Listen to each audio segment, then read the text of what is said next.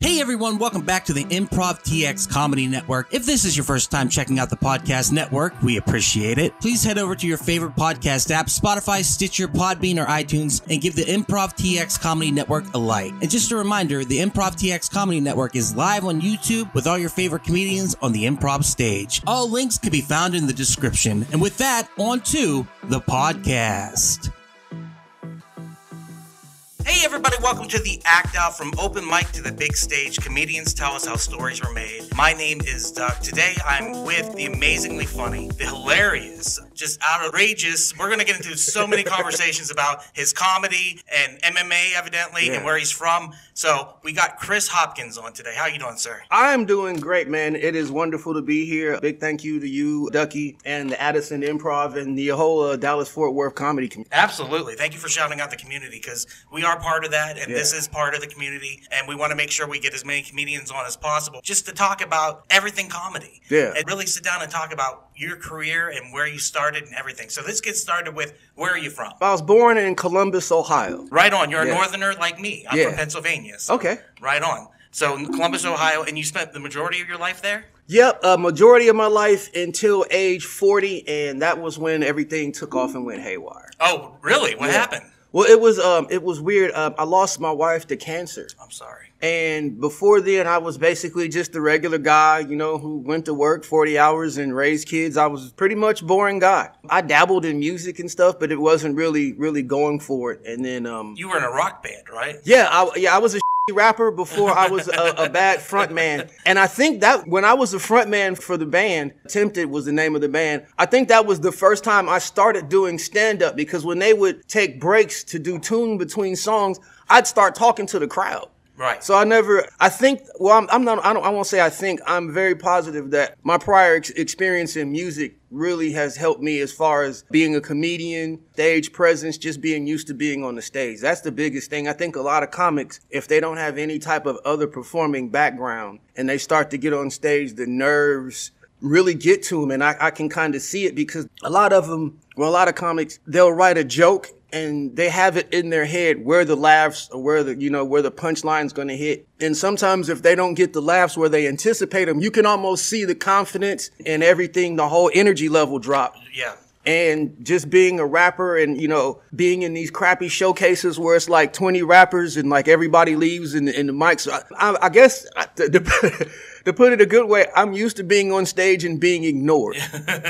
So I didn't take it personally when I didn't get the laughs where I thought I would get them, and I would just continue my sets, because if you can continue and power through, you might not get laughs where you expect, but you'll get laughs where you don't expect. So that also helps you develop your material, because you're able to develop more what the crowd likes, instead of saying, oh, well, I think this is funny and they'll like it. And you might go and try it. And then it's something that's like, well, I'll try this joke. And then the crowd will eat it up. So I know a lot of comics, they really try to focus on almost pushing their brand or their ideals. My thing is, I want to connect with the crowd. I want everybody to have fun, no matter what type of, you know, what background you come from, race, creed, sexual orientation, political background. I want everybody to be able to have fun and then to walk out and be like, you know what, we all had fun together. Right. And your comedy, you kind of bring people together. Yeah. But something that I really enjoy about your comedy is you take on heady concepts. Like, your jokes are very intelligent. And like, you'll go places that people are not ready to go. You know what I mean? And so I'm sitting there watching you, and the Star Wars bit where you're talking about racism in Star Wars, amazing bit. But like, it's super specific. You have to know Star Wars, of course, but it works. And like, to say like, we knew that was a white man behind the suit. And like, so good. We'll get into that. I want to start by asking you, who were your comedy influences? What was the first time that you saw comedy and really got an idea of what it was? Man, the absolute greats, man. When I was young and I'd stay up and watch HBO, Richard Pryor, Live on the Sunset Strip. I won't say he's forgotten, but a lot of people don't understand exactly how good Johnny Carson was. Yeah. When he would come up, he would do his monologues. A lot of the late night comedians, like, that's kind of where I get my comedy from. They'll take, you know, current topics and they'll be able to communicate with the audience, and you'll all get a laugh. It's not so much, hey, this is how I feel. And a lot of comics are looking for, it's almost like politics, they're looking for 51%. They want half the people to agree with them and almost to alienate or off and I want to shake hands and kiss babies. I want everybody to be happy. Everyone on the same page. But you do have jokes that divide the room. Oh, yeah. 100%. Well, that's the thing, too, is like, I don't want to stray or run away from the topics that people are talking to. I just want to show that we have more in common than a lot of people think, and we're all laughing and thinking the same way. Yeah. So if I can attack that, be like, look, this is how we all really feel about it. Right. And then everybody can laugh. Man, one of the first major show I did, and I want to thank Bridget Martin. She actually hooked me up in Chattanooga, Tennessee. I got to open for Donnie Baker, like the redneck comic. And it was, the first one was in Chattanooga at a dive bar. Then the second show I did was in Bristol, Virginia. And it's like right on the borderline of Tennessee and Virginia. And there's nothing there but a NASCAR track. So I felt like I was the only black person for like 400 miles. It was cars with like Confederate flags and stuff. I was nervous as hell. But I really did well. The first show I did in Chattanooga, and Donnie Baker gave me more time, and I wound up winning that crowd over just having fun and just being people. And I had redneck dudes coming up and hugging and laughing. And I pride myself on being able to make, you know, the whole spectrum of America laugh. Yeah. You're not shy about talking about race. You will talk about it, but you do try to unify. Yeah. You're like, this is this side, this is this side. But at the end of the day, boom. And it's a lot of fun to watch. It really is. Thank you. That means a lot to me. Thank you. It's awesome. What got you started is you went through a breakup. Yeah. I'd gone through a breakup. And people had been talking about me trying stand-up before that. And I was really depressed. And I was just listening to hours of the Joe Rogan podcast to put myself to sleep. And Joey Diaz, he's like, you got to get on stage and get your first 5 minutes over and suck. And I was like, man, let me do that. And then the one Joe Rogan thing is like, if you were the hero of your movie, you know, your life was a movie and you were the hero, what would you do? It's like, at this point, no matter what's going on in your life, what do you want to do? And it was like, damn, I want to do stand-up comedy. And the older podcasts, man, with Rogan and Diaz especially, and then Ron White talking about how he got started in Fort Worth and how he, you know, did all his travels. And then Joey Diaz talking about how he followed that chick that he wound up hating and was up in Seattle and got all twisted around and was homeless and was living in the park and everything. Oh, wow. And going through all of those things and still seeing them make it, it got me to the point where I had to try. So the breakup, you did like 5 minutes on the breakup then?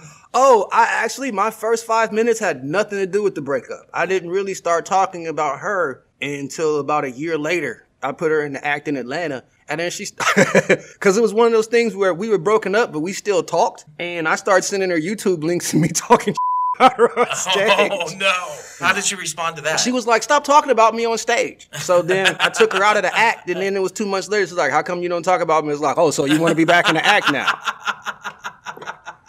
Yeah, she might be funnier than me, though. F*** her, though. Yeah. That's freaking awesome. Yeah. Find a crazy drives you crazy and gives you inspiration. Like Richard Pryer said, you ever been in love with a you can't stand? Yes. Oh my God. Yes. Yeah. It was wonderful and terrible at the same time. That's what you need. That's the best comedy material. Be in a relationship. Yeah. And then speak some truth about it. How many years you been doing this? I forgot to ask. Almost 6, just right at 5. 6? Yep. Okay, cool. What was it like the first time you went on stage? You said that you kind of had the confidence from being in the band.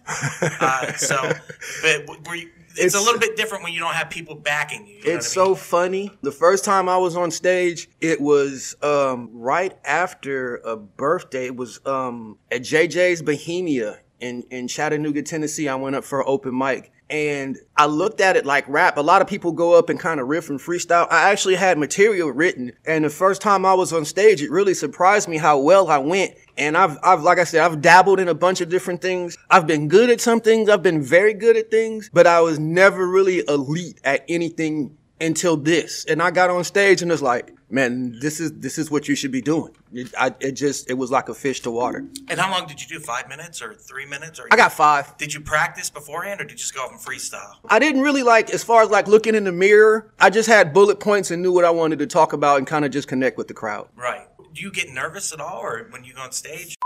Yes. I try to put on a good face. I just did the Kenan Thompson showcase that's traveling. I did it at the Laugh Factory in Chicago. Very nice. That was the only, I hadn't done any shows. No, my family weren't able to make it. So it was just me and this comedy club. And it was like, yep, you got 3 minutes, go for it. And I was nervous as heck, but I powered through it. I felt like I gave a great set. People told me I gave a good set. So thanks Sean Traynor, former, guy here that really saw me and has been a help to me also. So thank you, Sean. Oh, Sean's awesome. Yeah, he's a great guy. Yeah. Congratulations. The Laugh Factory is huge. The Keenan thing is huge. Gosh. It's nice just to be a part of it. I'm just here hanging out. There's so many other comics that are so much more accomplished and got it going. I'm just happy to be on the team. Like you said, supporting the DFW community. It's freaking amazing. What was your first hosting gig like? Like we were talking about being nerve-wracked a little bit, but where was it at and what was it like? My first time really hosting, I'd hosted hip-hop shows. My first time hosting comedy was at the Comedy Catch in Chattanooga, Tennessee. My friend Bridget Martin got me up. And that's a pretty decent-sized comedy club. I got to do some really nice some hosting jobs there. I really honed my chops being a host at the Comedy Catch. From watching your videos, you are not afraid of hecklers at all.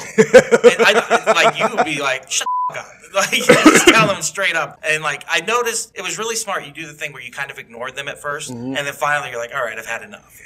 It's one of those things, if they keep talking, you want to address them, but you don't want to go back and forth with them because it encourages them. It makes them feel like they're a part of the show. And it's like, you know what? I'll give you one line, and then I'm going to cut your head off, and then you shut up because we're back to the show. I'm on stage. I'm holding the mic. And I think that's being used to doing other genres and being on stage, a comic that, doesn't have any other background. Somebody else starts yelling and stuff. And if a heckler gets one in on it, they might freeze up. But that's the thing. You don't want the heckler to have an opportunity to get laughs or to become a part of the show. Absolutely. And I love asking comedians that because it's one of my biggest fears is getting heckled. And I've been heckled before and it's whatever. And it's hard too because, like you said, I do well with hecklers, but there's going to be somebody out there that's really going to challenge me and it's going to me up. Did you ever kick anyone out? Did you ever say, hey? There was somebody who was really, really really intentionally trying to ruin the show in Chattanooga. And when I got up, I just went in so hard on them that they wound up leaving. Oh, wow. Yeah. So you walked them. Yeah.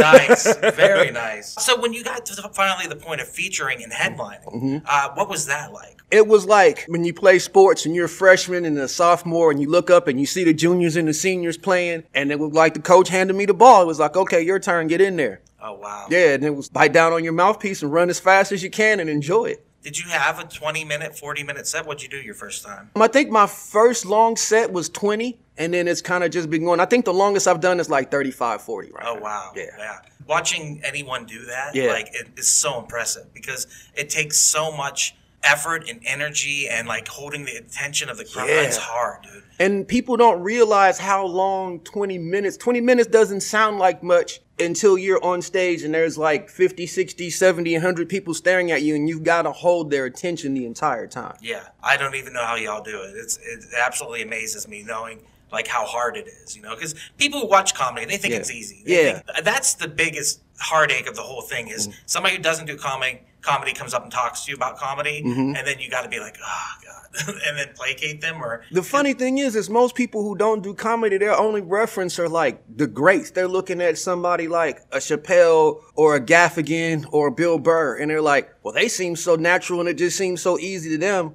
And they don't understand that that's like saying, well, anybody should be able to dunk. I saw LeBron James and Kevin Durant dunk. Why can't you just jump from the free throw line? Yeah, it's a process, and we only get to do it at 5-minute increments at a time, and it just takes forever. But what's your writing process like? How do you come up with your material? I let life happen. It's weird. I've been slacking on writing. I've been, doing a lot of editing of old stuff. I got some new stuff I'm about to, have come down the pipe. But it's really almost waiting for that spark of insanity or inspiration to come and then writing it down and then feeling it. And I know a lot of comics do where y'all don't take time. They're like, okay, well, this is my writing time. I'm going to write for 2 hours today and I'll write for 2 hours tomorrow. And it's like, when it happens, it happens. I just keep my phone with me. You ever seen the movie Hustle and Flow? Okay, there's a part of the movie where he's just walking And you ever heard of the song, It's Hard Out Here for a Pimp? When he just like, man, it's hard out here for a pimp. He's like, wait a minute. He's like, that's good. Let me write that down.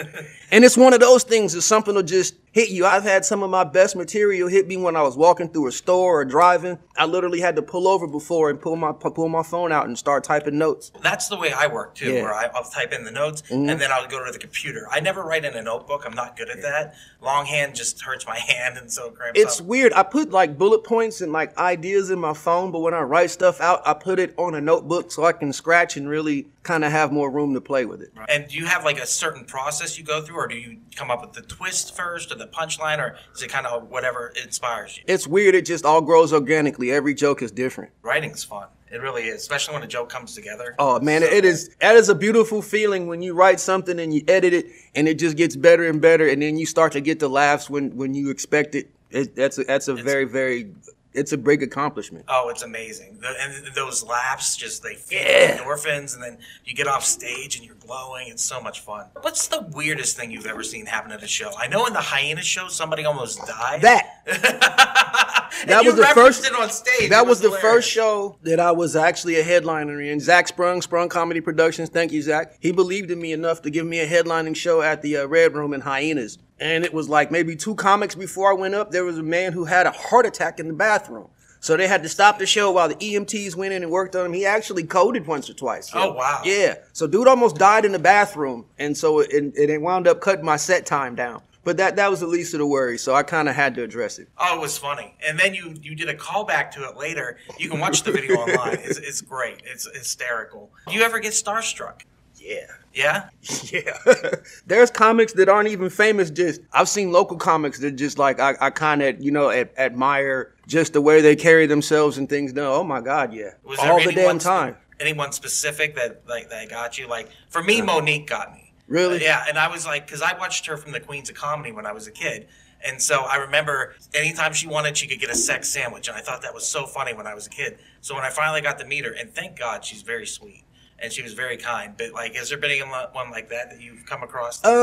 Just like, you're like, I don't know what to say. I'm in the presence. Mick Foley, opening for WWE superstar Mick Foley. There's another guy I got to host for, and then he was really nice and gave me a bunch of compliments and pointers at the Punchline in Atlanta. Landry, the comedian, he's won a World Series of Comedy, and he's a touring comic. So there's just all kind of level. But, yeah, the Mick Foley thing. As a matter of fact, I had a show, the second show with him, it was in Kentucky at the University of Pikeville. The first show I did was at Sky Zoo in Chattanooga that just shut down. That was the first bar really in Chattanooga to believe in me. Shout out to Sky Zoo, Leo, Josh, everybody at Sky Zoo. Thank y'all so much. I got to open for Mick at Sky Zoo, and it was a bar. We got a little raunchy. Well, the next show was at Pikeville, Kentucky, was at a college, and there was a lot of kids there doing meet and greets. 5 minutes before I go on stage, Mick Foley, WWE Hall of Famer, ear missing and all, comes up and is like, hey, I caught your act last night. It's like, I really like your act, but there's a lot of kids out there. It's like, I need you to keep it clean tonight. And he's like, I did not cuss. I was like, you're not about to come and get me with the sock. Ah, that's awesome. You said that you worked for MMA. You said that you interviewed Ronda Rousey. There's a guy that there was a website, Gateway MMA. It's no longer around, but the guy that kind of recruited me, his name is David McKinney, and he'd been doing all kinds of stuff as far as like interviewing everything. And he set it up when they had the fight in Columbus, Ohio for the Strikeforce title. I got to interview Ronda and Miesha. And it was funny because we were the last interview and it was in the lobby of the Hilton. The rep from the UFC was like, look, they've been together all day. They really don't like each other. They want to do these interviews separate. And I had known Miesha Tate, but I wasn't familiar with Ronda Rousey. And I thought, Miesha was like, oh, my gosh. So Miesha comes and she's got a little makeup on and it was kind of cool. But then Ronda came down and was like, holy shit. Yeah. That's one of the greatest meetings I've ever had. Things have changed with her now, but just the type of energy she had and everything, it was a really cool meeting. So she was at the top of her game at the time. No, that was her first title fight. She was just, and it wasn't even the UFC yet. It was Strikeforce. Wow. And I think she was like 5-0, and Miesha Tate was basically like, the only reason she's getting this is because she's pretty and she's loud and blah, blah, blah, blah, and she hasn't earned the title fight. So, yeah, it was when Ronda was like, that was really her big burst onto the scene. So, do you do MMA?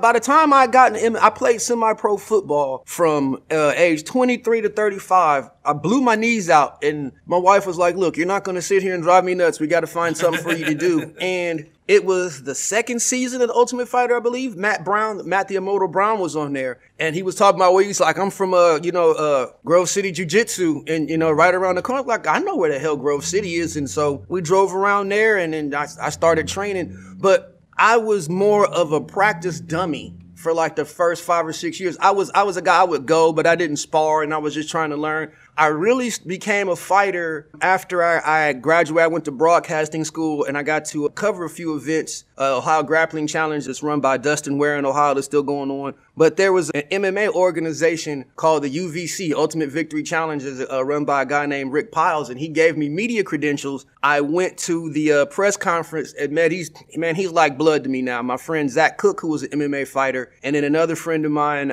Nate Van Hoos, he's got a ton of businesses. He had a power washing business. He was like, he had a martial arts background too. He did judo. And he was like, well, I'll just clean out my garage and put a bunch of mats down there. It's like, if you guys got fighters. And then we looked up, and Zach was like, I'll fill this up with fighters. And we thought it was going to be 2 or 3 fighters. And then we look up, and there's 20 fighters in there. And my friend Nate is like, he's really good as far as a lot of people come up with ideas and they don't ever really execute on them. He's super great. Like, if you come up with an idea, he'll put it down and he'll actually make it happen. So when we saw those fighters in, he's got a business mind. He was like, there's no other place that has a pro shop. So he started ordering all the boxing gloves and everything. So we had fighters all over Central Ohio. They would train other places, but they were coming to our gym to actually get the cool boxing gloves. Cause it was either you would go to Walmart and get really cheap gloves, or you would order them online and have to wait for them to get there. Where Nate just ordered all the cool stuff online and everybody came shopping. I was going to say, you played football, though, too. Oh, yeah. I know they have semi-pro football here because there's a team, the Wolfpack, that beat the crap out of one of my home teams from Ohio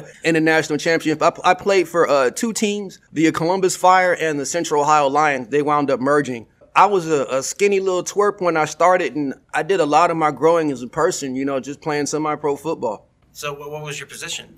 I started as a corner, and then when I got older, I went to safety. That's all. Old corners never die. They moved to safety.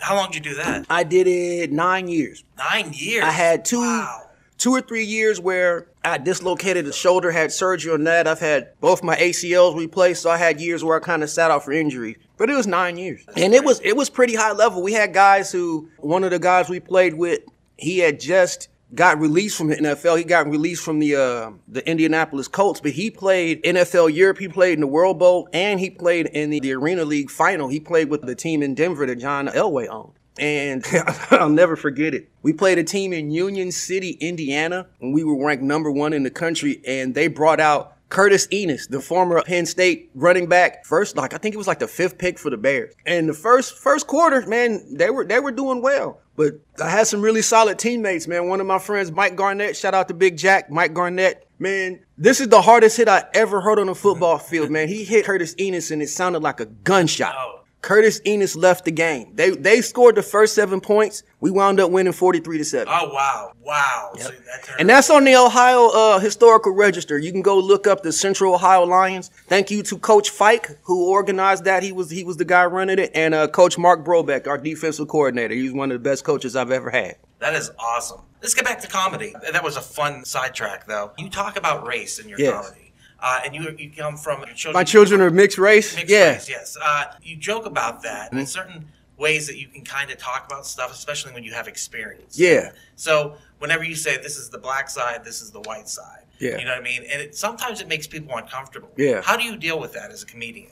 Because it's something that's important and it needs to be talked about. I think it's one of those things where there are moments of discomfort at the beginning, but when people look around and see other people laughing, it's like, okay, well, I'm allowed to laugh at, because it's stuff that really people are really thinking or wondering about, but they're afraid to talk about. It's like, well, I kind of got a question, but if I ask, I'm going to look kind of stupid, or just, I don't want to ask that. And that's kind of, on both sides. So it's almost kind of bridging the gap of, for lack of a better word, taboo stuff that people really are kind of afraid to talk about. But in a lot of ways, it's an elephant in the room. So if it's not addressed, it leads to more misunderstanding and conflict, kind of ignoring the things that are obviously right there. Just trying to act like, like if your dog in the middle of the carpet, everybody keeps walking and stepping around, and there's like this pile of dog And it's, I think it's important that we talk about it too, because we celebrate our differences. You know?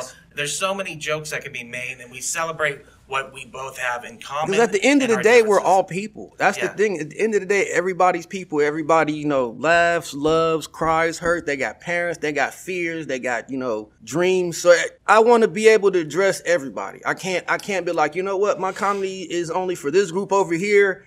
And if you don't like you, I'll just make you uncomfortable while I address the group that I'm here for. When a club like this hires me, they don't hire me just to pander to one group. It's like, we want you to make everybody laugh. Yeah, universal comedy is what I always call it. It's always the things that we have in common, but I love it whenever somebody can point out like the differences. And I think the biggest thing too, and I think a lot of comics are losing it, I try not to take myself too seriously. I try not to make it about my beliefs or opinions. I try to just throw stuff out that everybody can laugh at. It's not about, hey, let's believe this or let's do this. It's like, y'all know it's funny when such and such and such and such happens. And it's like everybody's thinking it. It's not like, well, if you don't believe this way, then blah, blah, blah. I just want everybody to laugh and be happy. Because, I mean, I don't feel arrogant enough to be like, no one is ever going to agree with anybody 100% of the time. There's always going to be differences. I don't think that anybody should believe exactly like me. Because half the time you ask me 20 minutes later, I don't even think the same. Yes. Yeah. I've had that struggle. I'm just like, did I say that? Yeah. All right. I guess I did. So allow me to retract that statement. Hey everyone, it's just Stuck jumping in to say thank you so much for checking out the podcast today. If you dig it, please head over to our website at improvtx.com, where you can check out our calendar for all the upcoming shows in Addison, Arlington, Houston, and San Antonio. And don't forget to follow our social media, all links in the description. And with that, back to the podcast. Do you view comedy as an art form? Oh, yeah. Man, it's an art form. I like what Joe Rogan said. It's mass hypnosis. It's like you get in front of a crowd, and a lot of people's biggest fear is public speaking. So you're doing something that a lot of people fear, and then you're controlling the crowd. They have to stop talking, pay attention to you, and you're basically commanding that, okay, this is when you're going to laugh. This is when you're going to wonder. It's mass hypnosis. Like you see people like Burr, Chappelle doing an hour. You'll see people for the whole hour just wide-eyed on the edge of their seat, just hanging on it. How do you go about controlling the crowd? What is it? Do you have a certain technique or something? I don't know. Or is it just something you learn through time, you feel? It's weird. I feel so comfortable talking in front of crowds, and just everything's a new experience. So I always just try to interact. I try to go in as a fresh experience and interact with the crowd. So every time it's a new experience. So it just kind of works out. Do you feel being the front man for a band really sets you up for success in comedy then? Yeah. Definitely. Just being used to being on stage, being used to knowing how to read a crowd, you know, when to you know, kind of bring them up, when to bring them down, how to interact, just knowing. As far as also, you know, I had times where I was a promoter for shows. So knowing, okay, the whole crowd is here. This is how the show's supposed to go. You want to build up to a peak. Just understanding the entire function and formula of a show kind of, I think, helps me a lot more than, you know, if somebody shows up was like, well, I got my 5 minutes. I'm going to go up, do my 5 minutes, and I'm going to leave. You got to understand the flow of the show because it's a production. Yeah, and it takes a lot of work. Yeah. You've had so many interesting jobs. Is there any other jobs that stick out to you that were like that too? Like the commentator basically, or, you know, the interviewer? Well, the jacked up thing is I ain't got paid for none of that. Trying to monetize it.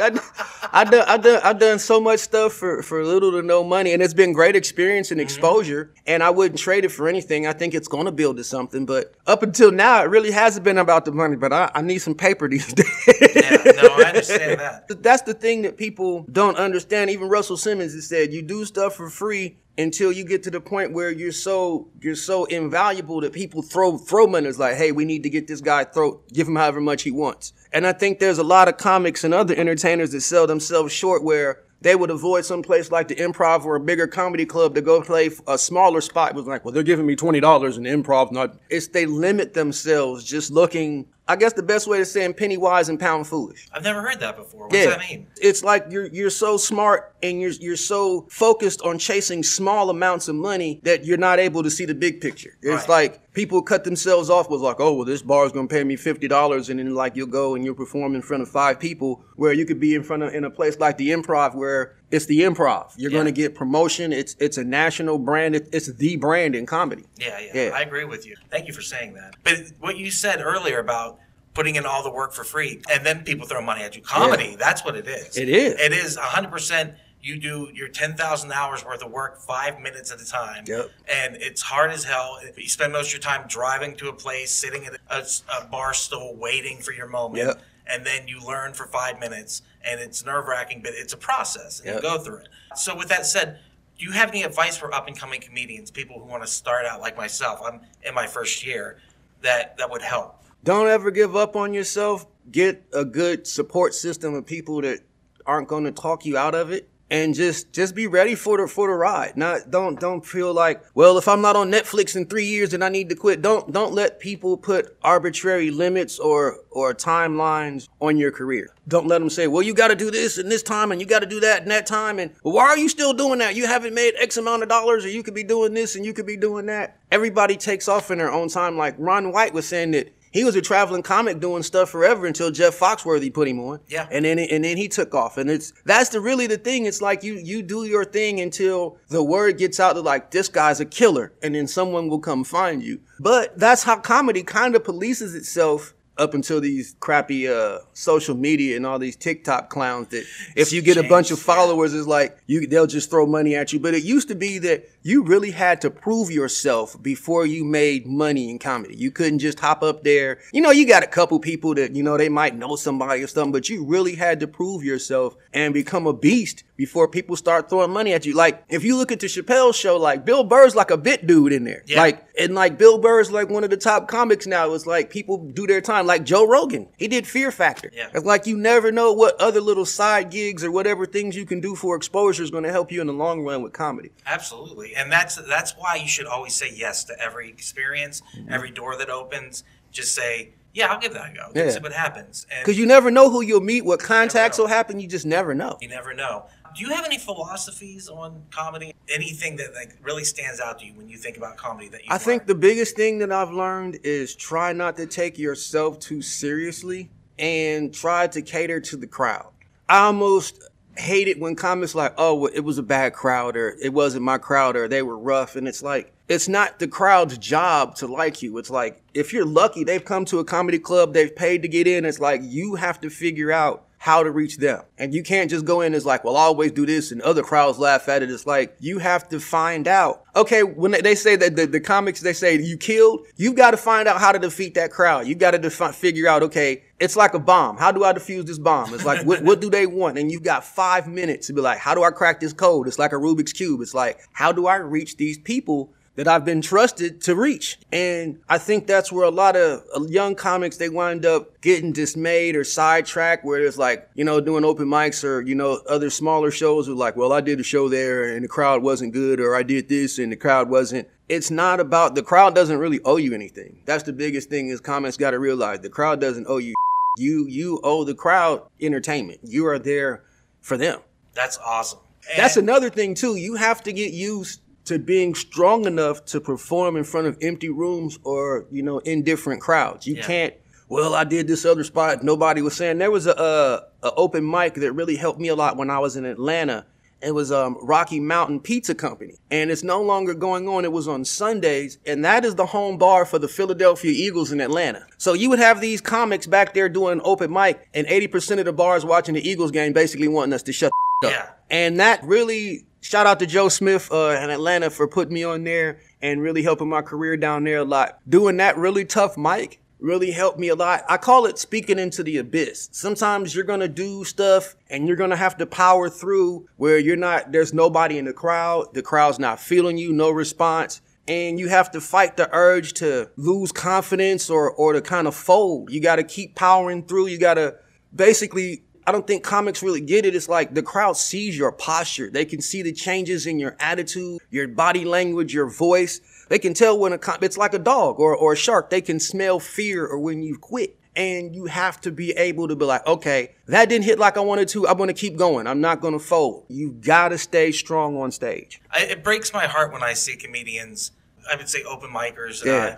I don't really see a lot of comedians that go on stage, professional comedians. Yeah. fold, you know what I mean? Yeah. But you'll see it a lot in open mic. If they're not doing well, they're just like, well, I'm just going to get out of here. Yeah. And I'm like, you should have kept going. Yeah. Like, because the thing is, they probably had 2 or 3 bits that were written. They said, let's get out of here. And the other stuff didn't hit. And they might have, that one of those 2 other bits might have given, they might have got something that was like, oh, wow, they like this. Well, let me work on this bit and keep writing and build it. You'll never know what you got unless you use it. So yes. if you quit, it's almost like say in the Super Bowl when the Falcons were winning 28-3, and Tom Brady was like, well, that's it, they're up 28-3, f it. You gotta Tom Brady this shit. You gotta be in it to win it at all costs, and no matter how much time is left on the clock, you gotta push. That's amazing advice, because yeah. like so many people give up. Stand up is hard. And that's what people realize is like, it is brutal. And a lot of us are very sensitive. I'm very sensitive. So somebody might say something about my set, mm-hmm. or I might feel something about like not doing well wherever I'm at. And then I beat myself up for 3 days. You know what I mean? But you got to get back up and you got to do it again. Being around fighters for 5 or 6 years and actually walking fighters to the cage and being in the corner and interacting with fighters, man, that's the closest thing I've seen. Because, man, MMA... ain't no excuses. It's like, it's not a team. You can't be like, oh, they didn't block or they didn't pass me the ball. It's like, it's another grown man on your chest beating your face in front of people. So it's all on you. It's all on your preparation, your confidence. That's why they got the walkout music. Dudes are screaming and yelling and trying to psych themselves up. It's you in the ring, basically. So it's drawing from that energy of fighters, you know, how they come to the cage and get ready. That's really how I feel. When you know I'm up, I know I'm up next, and I've been in fight locker rooms where guys have got their hands taped and they're just waiting to hear that walk to the cage. That's how I feel when I'm waiting to hear the walk to the stage. I feel like I'm about to come and try to be Anderson Silva. Because you have high energy. Yeah, yeah. And even just right now on the podcast, I'm sitting there thinking, why don't you have a radio show? Because you're very like. The it's way so you funny that you said that. I graduated from the Ohio Center for Broadcasting. I've got a radio. I was on a MMA radio show in Columbus on QFM 96 called Mixed Martial Arch. I want to thank Doug Risher and Arch. Doug is in Nantucket now. These were guys who were MMA guys that saw me as a writer, and then they brought me on the show, and I almost was doing stand up. You know, then it was funny. So I guess yeah, I've built the radio voice and I've dabbled in it, but I would almost rather do a podcast or something on my own. I've got a podcast. I've just been. Yeah, promote it. Well, promote it. Yeah, I'll send you some links to a couple that I've done, and I just got to get back on it. What I really need to do is be, maybe find a podcast partner or some people to work with. But yes. I love talking, and I love doing podcasts. It's just really it's doing the work and the diligence as far as just like I did with comedy, trying to build a podcast also. Yeah, I'll tell you this, as somebody who's had an unsuccessful podcast, mm-hmm. You've got to be passionate about it. You've got to enjoy the process, and you got to be consistent. You got to keep posting. You got to have content. You can't just be like, and that was my problem. I do a podcast, and then it might be 4 months later, and I do another podcast, and I do the podcast, and I send it to maybe 2 people, and it's like, well, how come nobody listened to your podcast? Because I didn't send it to no damn body. So it's really another thing too. Just I don't think people understand with entertainment. It's a business. It's still work. You still have to make a good product. You still have to promote and market your product too. That's one of the biggest things that people don't understand. It's you've got to market and promote yourself as a comic. You've got to get yourself out there. And I'm trying to get better. You got to sell tickets. You got to interact with people. Because that's where the business part comes in. You could be super funny, but if you're funny, you just get off stage, go home. You don't stay till the end of the set. You don't really do any type of networking. And I've did that for a couple years. You'll be stagnated. People are like, man, that dude's funny. It's like, I wanted to get him on the show, but he did his set and disappeared. You really got to understand that. A lot of times the things that you feel like that might not be happening in your favor, you might have to slow down and observe other people and see how people are looking at you and maybe talk to people because the opportunities might be there. You might just be missing them right in front of your face. But like, man, how come I don't get booked with nothing? How come? And it's like, well, people see you once or twice a month. And I'm actually talking about myself. So you have to be consistent. Another thing I'm going to say, I'm not going to get too far into this. If you really want this to work, you got to manage your relationships. There are going to be sometimes people like, they don't really want you out there. They don't want you spending this much time doing this, that, and the third. You got to have people that understand what you're trying to do, the process, and are supportive and give you the time to actually get it done. Yeah, it's you're just talking about the network alone. Yeah. But like you reached out to me. You was like, hey, can I come on the podcast? I was like, hell yeah. Because I reached out to you when I started on the YouTube channel. Yeah. And you were one of the first people. I was like, dude, can I put up one of your clips? I mean, I'm so thankful for that. Yeah, oh, I was too, because I was like, this is going to be awesome. Yeah, it is a lot of networking, and it's a lot of going back and forth, but it can be fun and it can be productive. Well, the thing is, if you look at it, if you look at it like, oh, I got to talk to this, like, you get to talk to comics, you get to meet people, you wind up making friends, you might wind up making a friend that you can go travel with and do shows with. So comedy networking is actually pretty fun. Yeah, it's pretty fun. And occasionally you get people you don't want to mess with. Yeah. Like, but for the most part, it's all hugs and like jokes and getting roasted a lot. I mean, a lot. I got roasted so hard last night. The first time that I was at Hyena's Red Room, they've all gone their separate ways, but I'm still going to call them the Vatos. The Vatos Chisotos, they roasted the out of me. So being able to be roasted and laugh at yourself and kind of be able to, like, while they're roasting you, be like, understand is like, this is actually, it would be like playing against an NBA star and I'm shooting 40 points on you. You're like, okay, wow, I'm learning from this. And it's like, I actually get to watch Kobe Bryant kick my ass. It's kind of fun. Exactly. And it's all endearing. You know what I mean? Like nobody roasts somebody they don't like or care about. Yeah, they don't put the time. They don't look at you. They don't notice you to come up with the material. They just don't give a So where do you see yourself in 5 years? Where would you like to be? That's a good question. I've seen so many comics and musicians just get burnt out mentally, physically, and emotionally with like the tours. And you wind up, people, oh yeah, I'm going on tour. And you might do a bunch of tiny towns and you'll be stuck on the road. So I would like to be functional and active in multiple cities, but I don't want it to be where like, yeah, I'm in like, Dead Horse, Oklahoma, and then, Bad Plumbing, Arkansas, and all these. I would rather, I'll be in Dallas and then I'll fly to Houston. I would rather do major comedy clubs in major cities and then to work on a podcast and then to start shooting sketch comedy. That's what I'm really getting. And one of the things I learned from music is you can try to work with other people, but the best thing to do is just buckle down and just you stay quiet and get all the equipment and get everything you need to do it yourself. So that way you can go and film or record and do whatever you want. And then you'll have enough time to kind of work through stuff and edit. Because if you have to gather a whole bunch of people, it's going to be times where, oh, well, one guy can't bring the camera. Another guy can't bring the recording equipment. People have to work. So it's almost one of those things where you got to almost overburden yourself to really give yourself the full locus of control to get done. Being a producer, as you said, and in this sense, being a director, and holding multiple hats, it's difficult, but it's fun too at the same time. It's rewarding once you build something yourself and it works. It's super rewarding. You got a bunch of sketch ideas? Oh, yeah. That's what I'm talking about. Yeah, I love sketch, so I think we talked about pretty much everything. Is there anything you wanted to talk about? I just really wanted to thank you for having me on. Just a really big thank you to the Improv, like really sitting on this stage. When I first got here, I had always wanted to be at an Improv. And the open mics, it's like people don't understand what these letters mean. Open mics, you don't get the Improv behind you. Yeah, we bring down it's covered.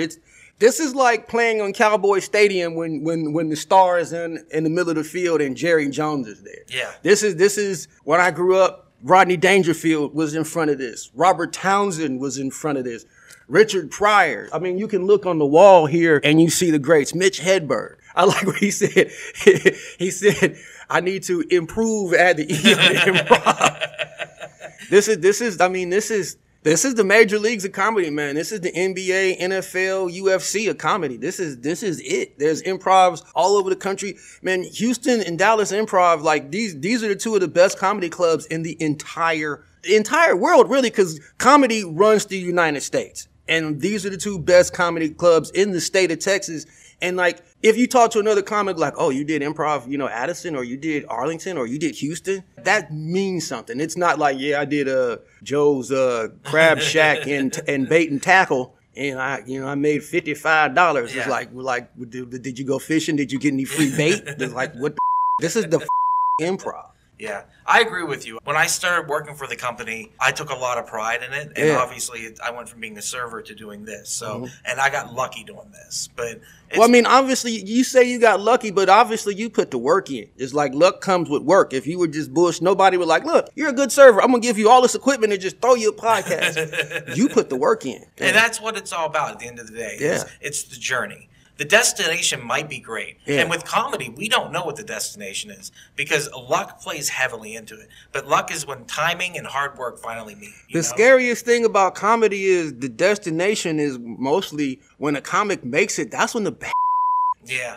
Like the drug addiction, the money, you know, issue, all the stress is like when a comic gets big, all the bad happened. And you talk to every comic, oh man, I loved it when I was coming up and I was hitting comedy clubs and everybody likes it. And once they make it, all they talk about is their way to make it. And then the people who haven't made it is like, man, I hope I make it like you. And all the ones who haven't, that already made it, like you see Rogan and Chappelle, all they talk about is, oh man, remember back when we were little and Patrice O'Neill was alive and he was with Kevin Hart and all this. A lot of the comics that have made it, they revel in what it took to get there, the journey and the process and the comics they interacted with, and they tell stories. And I think that you should more focus on the journey, like you said, because nobody really knows what the hell the destination is. Yeah, absolutely. I appreciate you being here. This is definitely part of the journey. This has been an awesome podcast, so thank you so much. What are your social medias? I am Chris Hopkins Comedian on YouTube and on Facebook, and it's Chris_Hopkins027 on Instagram. Right on. And I'm an old person. I don't have no other social media, so you got to use those. Got to get that TikTok, dude. You got to get on that TikTok. That is I got TikTok, but I don't know what to say. Yeah, well. You have stuff to say, though. You know, you're right. I should just get on TikTok and start talking. You should. You should just put on the camera, start saying stuff, make sure you subtitle it. That's the key, because that's how it catches people. But, you know, I would be interested to see what perspectives you have on everyday life. I've got 2 TikTok skits that I did. I'll send them to you. Very cool. I can't wait. Well, Chris, thank you, sir. Thank you so much, Ducky. I appreciate it. And everyone out there, please support local comedy in any way that you can. We appreciate it. I appreciate you being here again. And we will see you on the next one.